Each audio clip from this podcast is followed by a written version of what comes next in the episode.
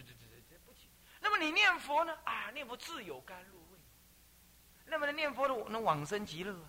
那么念佛得法喜呀，一得法喜之后啊，情欲降低了。那么一得法喜之后，觉得自己能往生，那往生一切具足啊。那讲我世间的名分、钱财，我贪什么？那么乃至于我念佛念得好，我那个贪欲就降低。那么贪就是贪男女为第一。那么为了要男女具足啊，所以我要赚钱呐，我要名啊，有钱有名，女人才会靠我，我才能养女人，我才能够有家庭。所以这一切都是为钱而来的呀。所以现在念佛念的那个什么呀，禅悦为师，以弥陀佛为为所依。那么就对于男女之情还不像，还欢喜呢。怀海德呃，不是怀海德。不是怀海德还是还是哪哪西方的一个哲学家说，他说无论你娶什么样子的太太，新婚第一夜过后，你就会发现你旁边躺的是一个陌生人。你懂我意思吗？怀海德这么说，他说无论你娶什么样太太，这个对女人来讲，就是无论你嫁什么样的老公，嫁什么样男人当老公呢？你新婚第一夜过后的第一天早上一醒来，你都会发现躺在你旁边那个是个陌生。为什么？因为生米煮熟饭了嘛，大家的表面功夫不用再做了。还记不记得以前那个有一个影星跟一个文学家，呃不是文学家，一个老是给国民党抓去关的那个 写文章的那个，那个两个去结婚，不要说嘛，不要说是谁，这个有录音的。那么就，然后他们就结婚了，对不对？结婚了，他们还没结婚，在试婚期，试婚期的时候，他们就是那个男的每天都怎么样，端了 sandwich。三明治跟一杯果汁来给这个女的吃，那么到了他们正式决定要结婚的第二天早上呢，那个女的继续躺在那边，哎，怎么还没有端东西来呢？怎么？然后这个男的就坦白跟他讲：“你现在已经是我老婆了，我现在命令你去给我准备早餐。” 是这样结果他们就这样就协议离婚，就是这样。这是他们这个这个也不是这也不是秘密的新闻，就这么写。那么我。是不是如此？我们不敢肯定。不过这个可以做刚刚那句话的注脚。各位啊，念佛念得好的话，你就知道世间的一切情爱是假的。啊，既然是假的，那都会怎么样？你都会舍离。不过这个呢，我占用大家一点点时间，我要特别说，因为这有出家人在，我要告诉各位，这是我个人血泪的经验呢。对一个男子也好，女子也好，那个感情是被庄严出来的。它有三种力量庄严。第一，色力，就是这个色力，就是色身之力啊。第二，所谓温柔力，互相的温柔。啊，你无我，我若无你，我不爱给；你若无我，我不爱娶。咱海枯石烂，生生世世，一辈子就是欠这句话而已。一听牛语，拢袂记了了的。那就凭这句话，怎么样？牛胎马腹，浩荡赴前程，有够逊，就这样被骗。我告诉你，天底下真有海枯石烂？没有啦，没有。那么就是温柔力。第三是什么？财富力。财富力，最重要就是色力。你看啊，有个老阿婆非常有钱，你也不一定娶她。但是呢，如果有个不怎么漂亮的女人，可是她很有钱，嘿，你就会觉得她的美丽加倍。懂吗？现在说的所谓所谓的容量加倍，价钱不加倍，现在不是，是美丽加倍，是这样。有了钱就这样。那么如果有了钱，又有色力，又加上温柔，我告诉你，英雄没有半个可以过得了那个关，就这样死翘翘，就死翘翘。所以说，一切能够惹人的，就是三力而已。这是我用血汗换来的经验，我真的，我现在是，我现在是开诚布公的告诉各位，所以一切一切人都要这么，男的女的都要认知这个道理。所以第一，色力是什么？随年龄衰老，虚假不实，而且呢，都是雾里看花。你不信吗？每个人回去洗澡的时候，镜子一看，嗨呀，不要说看不到地方不对称，看得到的眼睛都不一定大。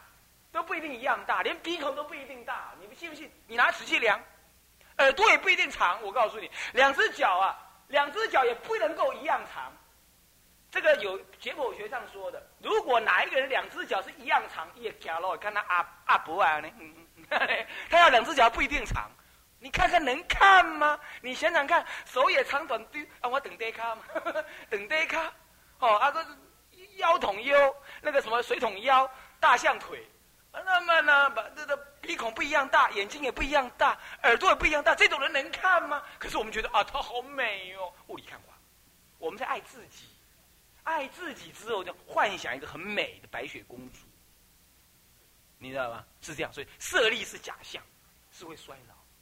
那么财富力，财富力有限，而且不为我所拥有，是不是这样的？而且呢，它是痛苦的来源。你娶一个很有钱的太太，完蛋！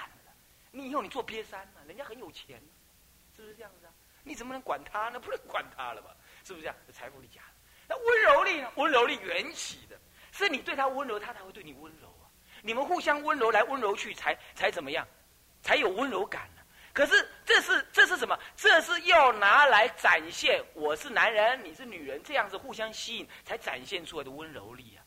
等到一结婚之后啊，柴米油盐酱醋茶，啊，生生儿育女了，就开始丑了。这这色力一衰，温柔力就退失。那么男人的话，就是财富力一失，温柔力，女人的温柔力也失。所以贫贱夫妻百事哀啊！一个男人多么的，在还没有结婚之前呢，风流倜傥，任何女人都喜欢他。可是，一结了婚，哎呀，养不饱老婆，这个老婆九个一定跑掉十个的，一定跑掉。干嘛？一切温柔化为乌有，为何一故？因为温柔挡不住肚子饿啊！所以说，你看看，一切的感情不过是三力在作用而已：色力、钱财力、温柔力。这三力无一个是生死，所以应该大丈夫应该远离他。那么，如果那那师傅，你照你这么说，那我们结婚了怎么办？没关系，如幻如化，怎么样共同修行？啊，不行啊！我老公不修行，我老婆不修行，那么就当冤家冤亲债主想，以此功德回向极乐世界。关于。昨天呢，我有提到说，真人念佛不负起贪嗔痴及大持戒。我说戒律也不过是守人的情财跟所谓的我执，所以我执就是我基本的些个人啊，什么呀？个人的那种自我执着所消要求的那个名。这个西方有这么一个人呢，叫做弗洛伊德。他呢研究人类的行为啊，他认为人类呢从小到大都是为了淫欲而行动的。小时候的话是刚开始的时候是肛门期，也就是说他以排便啊、排泄啊这样来表达他的性欲。后来渐渐长大之后，他就有口腔期，他以吸吮啊来表达性欲。那么到更长大，就是以男女的生殖器来表达这个性欲。他这个说法跟佛经的说法不完全没道理。《楞严经》上说，众生以淫欲而正性命，所以说一切人类的烦恼啊，是从那个什么，从那个情欲而来。而其实那个情欲的更根本呢是什么？我爱，我爱。你想啊，我昨天说那个男女的那个欲望，这是来自于三种力量：色力、财力，还有温柔力。男人对女人，女人对男人都是这样。那么男人的色力是什么呢？男人的色力就是指的他的健康，或者是他的什么，他的那个幽默啦，还有他的气势，男人的气概，那么不管这怎么样子，你想想看，即使是个一个女子对这个男人很吸引力很有，可是这个女子像蛇蝎美人一样，像蛇蝎的心一样，对这个男的很恶，这个男的最后也对她没兴趣，干嘛？不能满足这个男子的我执啊。再怎么美丽美丽的女子，她最后她会远离。你仔细观察人的心性就是如此。所以说，真正的爱呢，其实是爱我爱我自己爱，而一一切的爱意都是由我幻想出来的。那么，因为我喜欢，因为有个我，然后你就是你拥有一个美丽的对象，而这个美丽的对象又有温柔啊，那你就觉得这个满意。而事实上，这个美丽的对象不存在。是呃雾里看花。那么，王尔德的他的《理想丈夫》里头，王尔德，王尔德是外国欧洲的一位作曲呃戏剧家。他写这么一个很有名的一个戏剧，叫做《理想丈夫》。他有这么一句话呀，他说：“这个男子啊，男子是依着他的理智而前进，女子是依着感情的曲线而前进。”这个这一句话呢，也符合佛经所说的，并不是说他的他的智慧像佛一样，不是，而是说，而是说这个人类的观自我的观察，他也观察到了，就是说，这个人呐，生活在这世间，那。他的爱，他的爱心呢，事实上是从自我的感觉开始。男子他说他有他理想，这个理想呢，也用在感情上面，就变成怎么样？变成说，这个女子如果能配合我的理想，那她就会更爱。你想想看，人在感情当中，他都是带着一个我执在出发。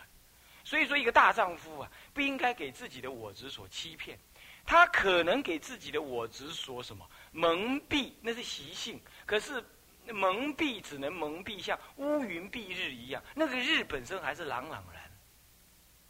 作为一个凡夫，怎么样子面对？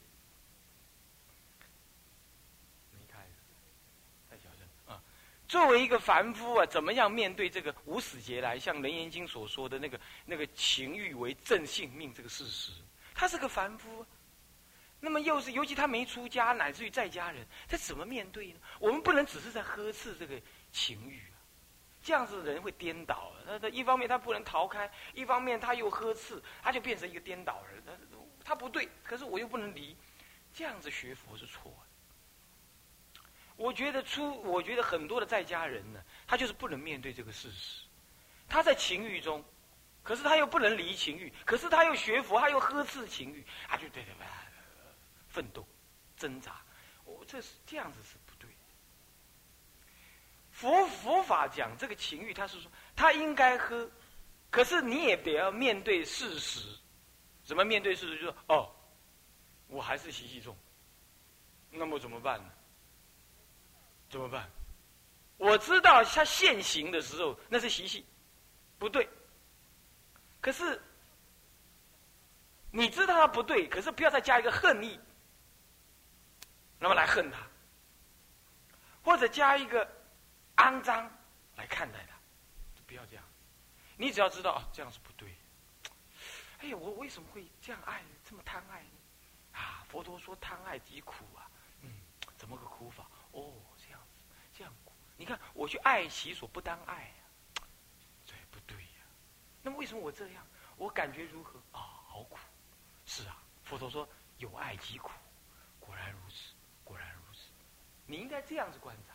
而不是这样，哎呀，我怎么爱呀？哎呀，我真是肮脏啊！我真错了，我真丑陋。你这样干嘛？你这样不会得解脱的。呵斥的本身呢，是带有恨意，带有不接受。基本上，佛陀并没有叫凡夫不接受这个情欲，他只是叫你在面对情欲当中惊醒，了解他的什么不对，并且照见他的虚妄不可靠。那么呢，最后是苦，是空，是要这样，所以不应该把你的精力放在呵斥、懊恼、丢脸、可耻这样子，不是把那样，而是放在什么？放在照见他的苦空、无常、虚妄。修是这么个修法，用心是这么个修法。你念佛人要不要这样？也如此。念佛人并没有比别人特别有免疫力，看到你所爱的你还是爱，看到你所贪的你还是贪，是不是？看到五百世以前的先生跟老婆，你还是控制不住就去爱，挡不住的感觉，对不对？这没办法，那怎么办？那就应该在这个感觉当中去认清这个感觉的苦空无常虚幻，那么呢，从中升起厌离。而不是忙着去呵斥啊，就觉得丢脸，然后就慌慌张张。那这样的话，你根本没有照见这个感情本身的虚妄性。其实你在呵斥的同时，你还在爱，结果就一方面爱，一方面呵斥，你变成双面下挖。你无无法接受你自己，然后你也你也你也你你觉得这件事情是是是可耻的，可是你私底下又这么的爱法，然后你就变成什么？变成欺骗自己。我不爱了，我我没有爱他。可是每天睡呀，就想他呀，想这件事情，想这件事情，想，然后你变成是一个行为跟思想、语言跟自我认知跟自我真实这两者是有绝对对立跟差异的。自我的认知是说，嗯，我不会去爱，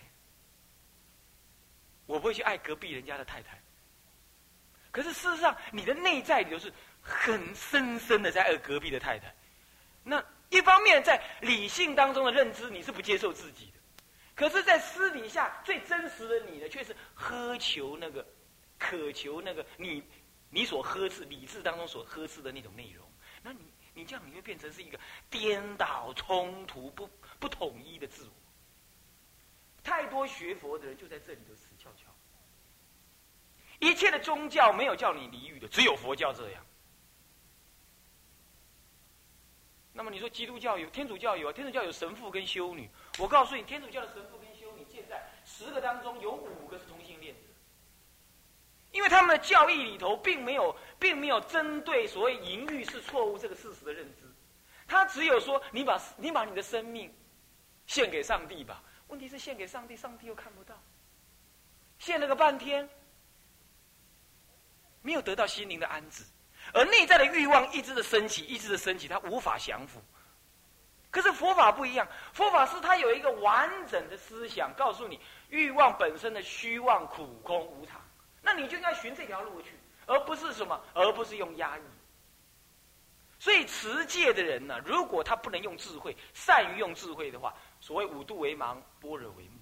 我看过太多持戒，最后退道心，乃至于颠倒，乃至于犯重戒。在家人衣服如是，何况出家人？何以故？因为你硬压嘛。那个垃圾桶啊，就这么大。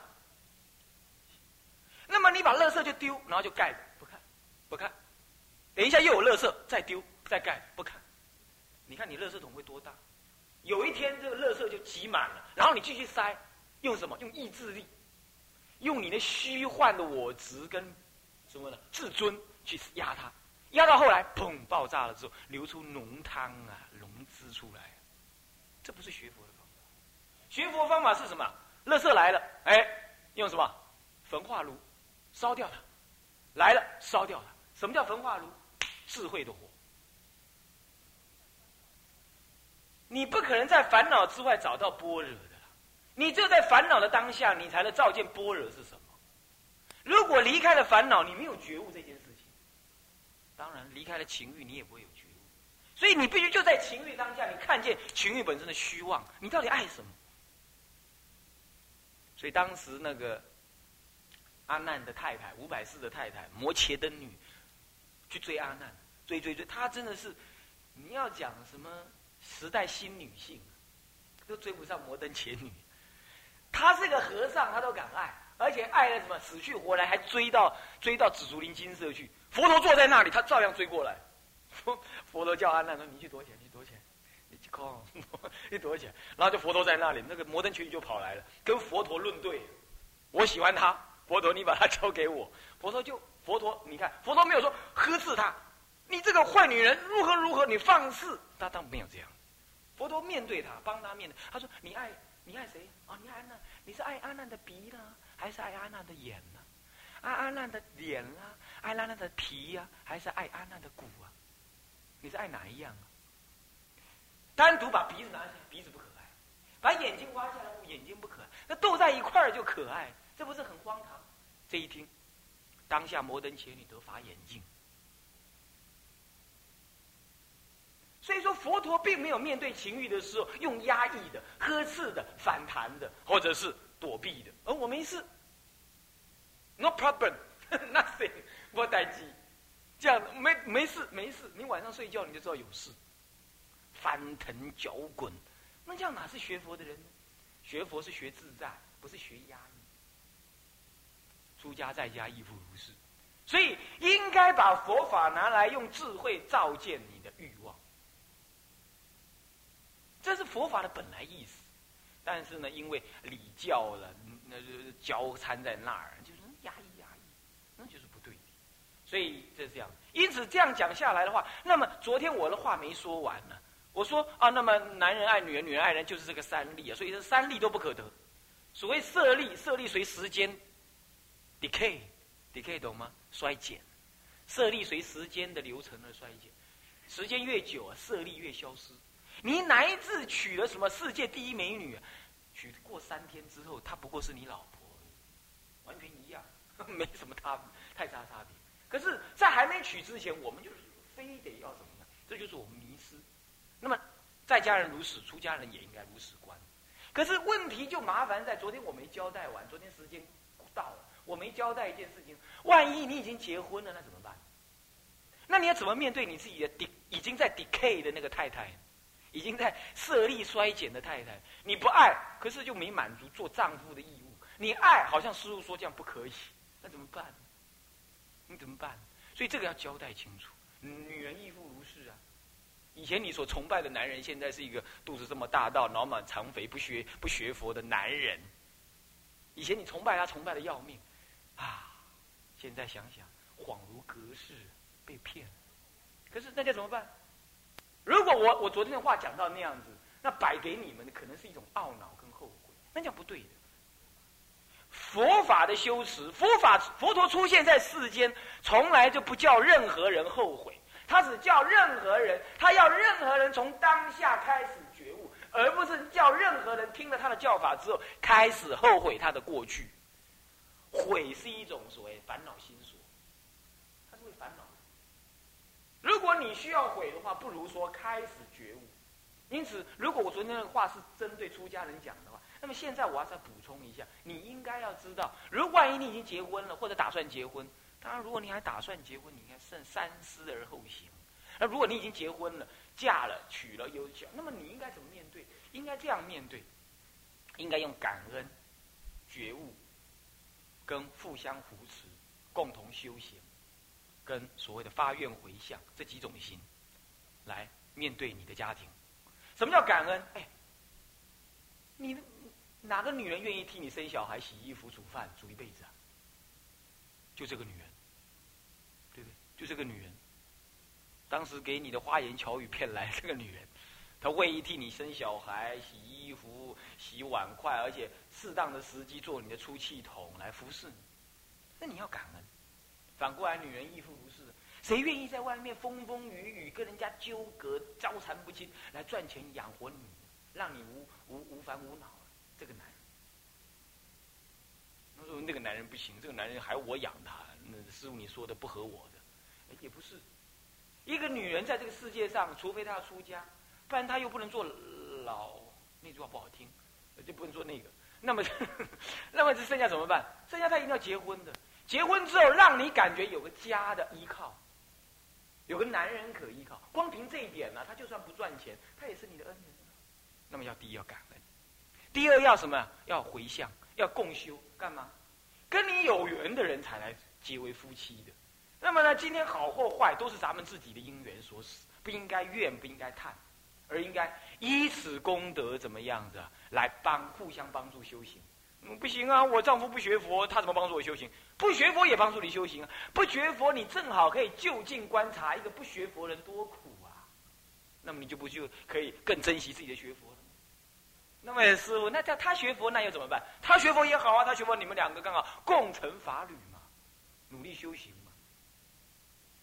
就比如这样，然后再来还要回向，干嘛呢？他不学佛，那你要发愿回向，努力用功修行，回向给他。那这不是他学佛，那你要发愿回向，下辈子咱们不要再来搞这套了。我们到极乐世界各修各的，哎呀，早点你要发愿回向，然后再来从般若、从烦恼当中现起般若，怎么讲呢？那么这你看看，这个这个这老夫老妻了，还得错烫加短。我也不过是跟我以前的老朋友讲讲话。哎呀，我那个丈夫就骂我说，呃，什么什么，还跟老情人在一块你看，哎呀，人的情爱啊，它不随着年龄而降低。这个错烫啊，触筒子啊，这个随年龄的增长而增大，不过是被虚掩住而已。哦，原来这样真苦啊！要是我背这个醋坛子背一辈子，那真是累呀。想想丈夫对我如此，我呢？我这个做太太的，哪一天如果又听到一个很娇柔的声音打电话了，要我找我那个死老公，我难道不生气吗？啊，想到这，有爱皆苦，爱河千尺浪，苦海万丈波。欲灭轮回苦，赶快练弥陀。我念这个记念了好几遍。那个男孩，那个今天回去的那个戴眼镜儿那个，他偷偷来问我好几遍：“师傅，你再讲一遍吧，我要背起来。”名字我都忘记了。那他有善根，他听进去了。戴眼镜的，他说他回回高雄去了，返校日啊。那名字我不晓得是谁，已经问了啊，是谁？什么招？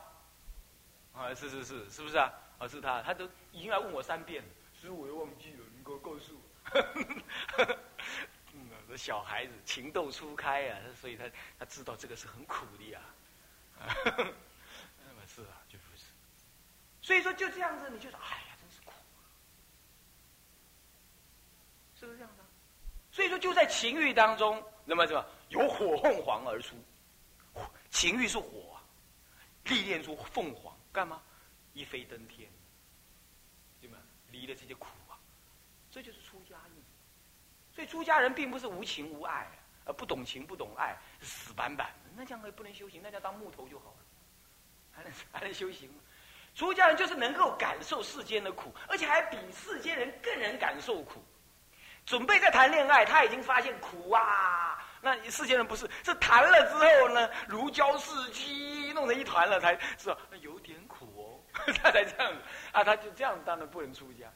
那出家是稍 touch 到那个爱情的时候，就说啊，真苦，所以他就绝志出家，是这么样。所以这是敏灵敏，所以我常常说，天底下第一懂得情爱的就是释迦佛，所以他才能够怎么样，看到生老病死，起个大精进心，再也不退了，就出家去修道去。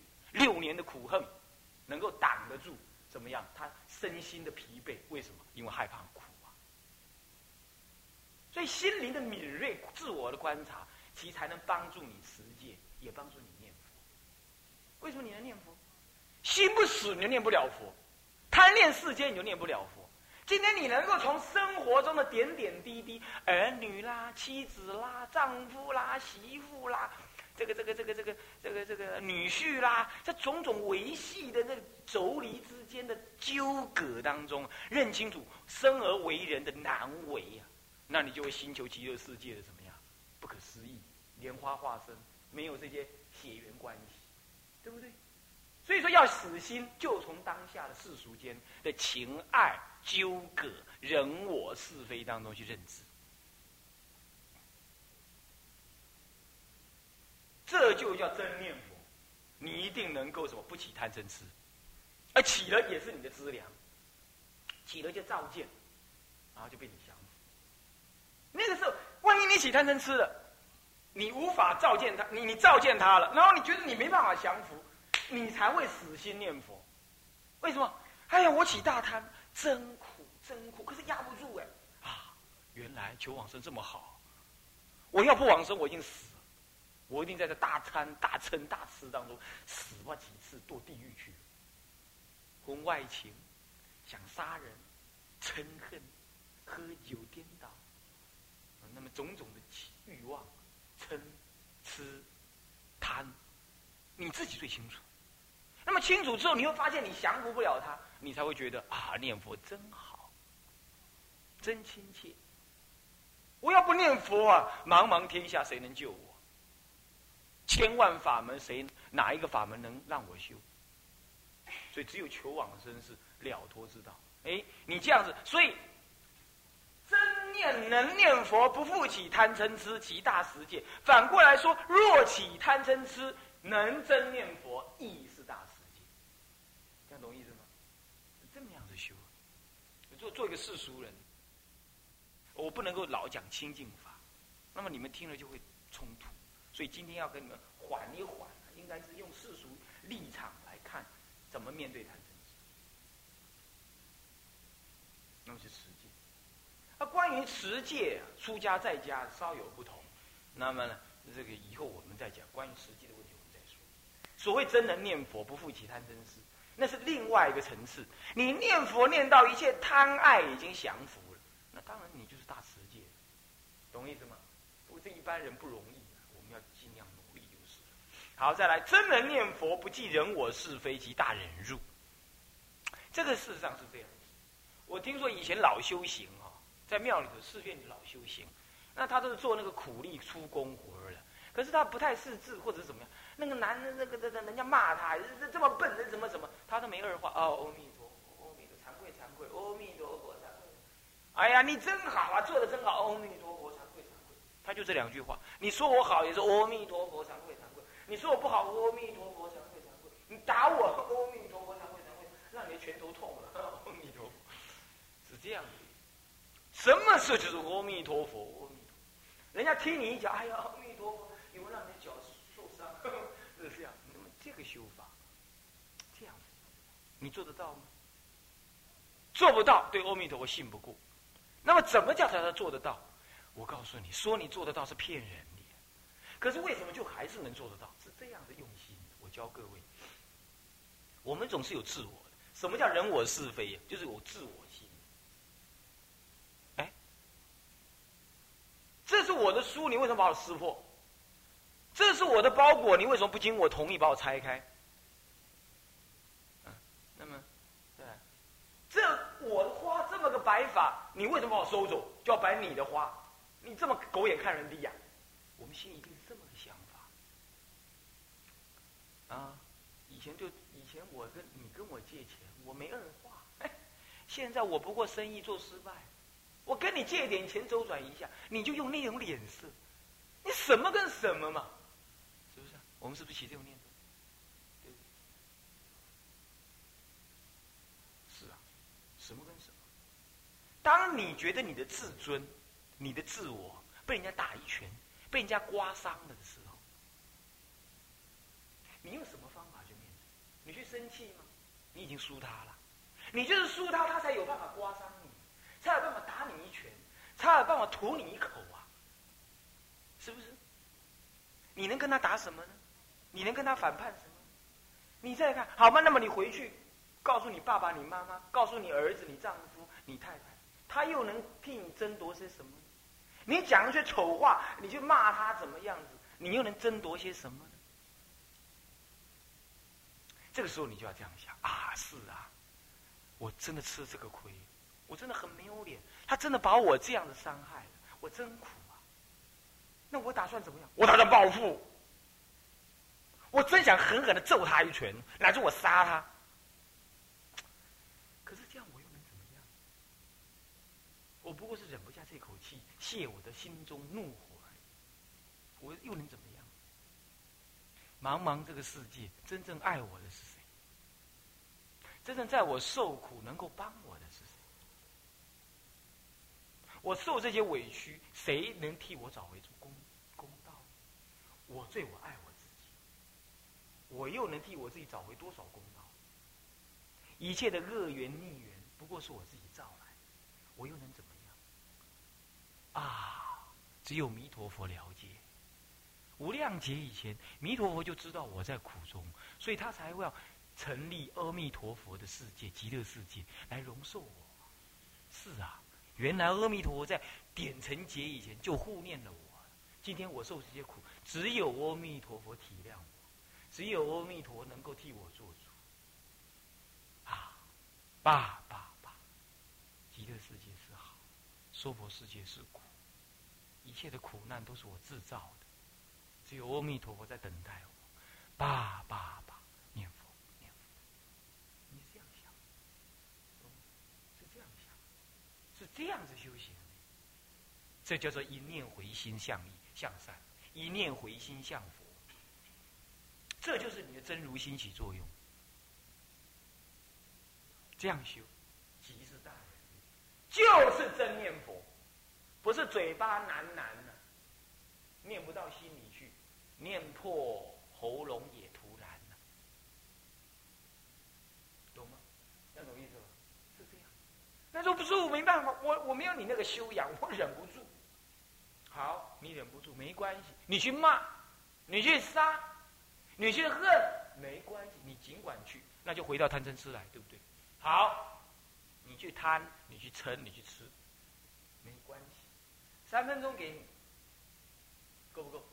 让你三分钟贪嗔痴，不够是吧？三小时给你，还不够是不是？三天，不然三年给你，三个月给你好了，你总有一天会醒，醒的时候你就发现真苦，那个时候你再回来，你还是要回来。你会倦鸟归巢，你还是回来。回来的时候，你那个时候就是回来的那个时候，就是你真念佛的时候。所以我不怕你念起，只怕你觉迟。念起为病，觉不续为药。所以说，你就看你什么时候回来嘛。阿弥陀佛手伸下来时节了，等你时节了。你要能这一世的某一个时候回来，你就是开悟的时候。所以说，你就起嗔起贪好了，你还是要回来，懂意思吗？所以你只要求你应该要回来，回到这念佛的心来，这样修懂吗？不懂的话再听录音带，继续听，啊，这就叫大人日。所以真能念佛的人，他面对一切人我是非，就是回到啊，念佛才是大依靠，佛能够替我做主，佛能够替我伸张正义跟是非。那么这个时候念佛是大放下，你不能这样说。啊，你骂我，哼，那两佛，当我去西方做佛的时候，你就在信，这样子就错了。你不是这样子念佛的哈，这不是这样子，不是这种心哈，这带恨意念佛，那你会念出毛病来的你念你越念佛，眼睛越月冒金星，是不是这样？所以说念佛能够不记人我是这样子，是。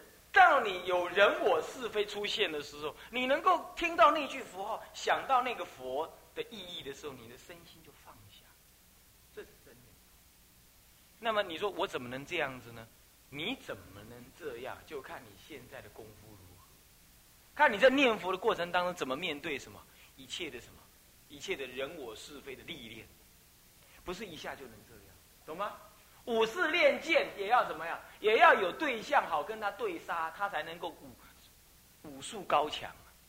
我们修行而亦复如是，并不是关起门来你就躲开人我是非。阿弥陀，阿弥陀，阿弥陀，阿弥陀，这样子你就把佛给念好啊你怎么知道你那句佛号经得起风吹，经经得起雨打？人我是非的考验。所以那句佛号念得住，就是一切的横逆来怎么样？来考验你，你才能够忍，看你忍得住，忍不住，就在这个时候。这样了解意思吗？这样了解意思吗？是这么个修法，是这么个修法。好，这不计人我是非即大人。那么真人念佛不烧间杂啊，间断夹杂，极大精进。不烧间断的，这就是什么意思啊？大精进，什么叫精进？精者纯的意思。进者不退的意思，就纯进不退，坚固不退的意思。那么好了，什么叫做纯进不退呢？啊，什么叫纯进不退？也就是说，我们在念佛的过程当中，面对其他的喜欢的事情、诱引我的事情，种种的。善念、恶念，什么念，你都不随这个念头跟着跑，乃至于事情，你都能够在事情要去做之前，你就这样想：万事没有念佛急，你能够先急于念佛。哎，那么这样子念佛，就算是精进换句话说，精进念佛的意思是。在你没事的时候，你能够怎么样？以佛号为依归，一句佛号念到底。有事的时候，你能够分辨是非，你能够分辨轻重，把该做的做完了，你继续那句佛号继续在那里念。你说是完全把世间事情放下来念佛，那是不可能的。哦，我们世间人乃至出家人也没办法。那么也就是说，随时记得这个佛号。其实你在做事的时候，你也没把求往生这件事情忘记。无论多么好的事情来，你都没有忘记怎么样？极乐世界是最好的，没有比这个更好，你都没有忘记。这叫做精进。那个精进也不是嘴巴喃喃，这叫精进，懂意思吗？比如说你现在做六十大寿，你正在做六十大寿的时候，你最快乐的时候，或者你什么升官了啦，或者你讨媳妇了啦，或者你是嫁女儿了啦。你最快乐、最满意的事情来了，那个时候，如你能不能还提起一个念头，还是极乐世界好？你能不能？这叫真念，这样懂吗？这叫真念佛。还有，这第一种。那么第二种，最苦的时候，最苦的时候，最苦的时候，你还能不能记得念佛，而不忘记？怎么样？去求那个解苦的办法，而把阿弥陀佛忘记？这样懂吗？这叫做精进。所以你能不能做到这样，就考验你是不是真念佛。啊，是这样子的。好，真能念佛，不烧间断夹杂，是这个。间断，中间停住了，断；夹杂，杂有其他，叫做夹杂。念佛人呢？念佛人。能够在一切世间的横逆、顺畅这两者顺逆两者之间，都不忘记求往生这件重要的事。最好的事、最差的事情来临了，你都念念回归阿弥陀佛，才是最究竟。这样你懂意思吗？包括你现在，假如你正在谈恋爱，你都懂得这个道理。假设了，你都懂这个道理，那才是真念佛。懂意思吗？那么这叫做不间断夹杂，不间断夹杂，不能够把它想成说阿弥陀阿弥陀阿弥陀阿弥陀，一天二十四小时都在阿弥陀佛这样子，不能给他想成这样，因为事实上难做到这样，因为我们在生活当中很难。懂意思吗？那么因此应该想成说，一切世间的横逆顺呃顺逆是境界来的时候，你都能够回向往生，这样子叫做不间断夹。那么当然呢，你还问一个，那是不是有可能念到什么二六十中都念佛，在心中自然念佛？当然人呢，问题是我没有把标准讲那么高，就是，你可能没办法做到那个样。哦，像广清和尚有没有？三个月当中啊，风声雨声，一切声音都是念佛声，车声人声，切菜声煮煮饭的声音都是念佛声。哦，当然能做到。不过我们一下子做不来啊，懂意思吧？是有这种功夫的哦。好，这不见断。再来，真能念佛，不负妄想持足及大禅定。这个哦，那就这这个就讲真的是修行。这个就不不不不不牵涉往生不往生的问题，因为我说过，念佛本身并不是只求禅定，重点在求愿心跟信心兼顾，对不对？可是，如果在禅定当中增长你的信心跟愿心的话，你的信心跟愿心会更坚固。那万一是没有禅定的话，你的信心跟愿心会有点动荡。因为什么叫禅定？自心一处叫禅定。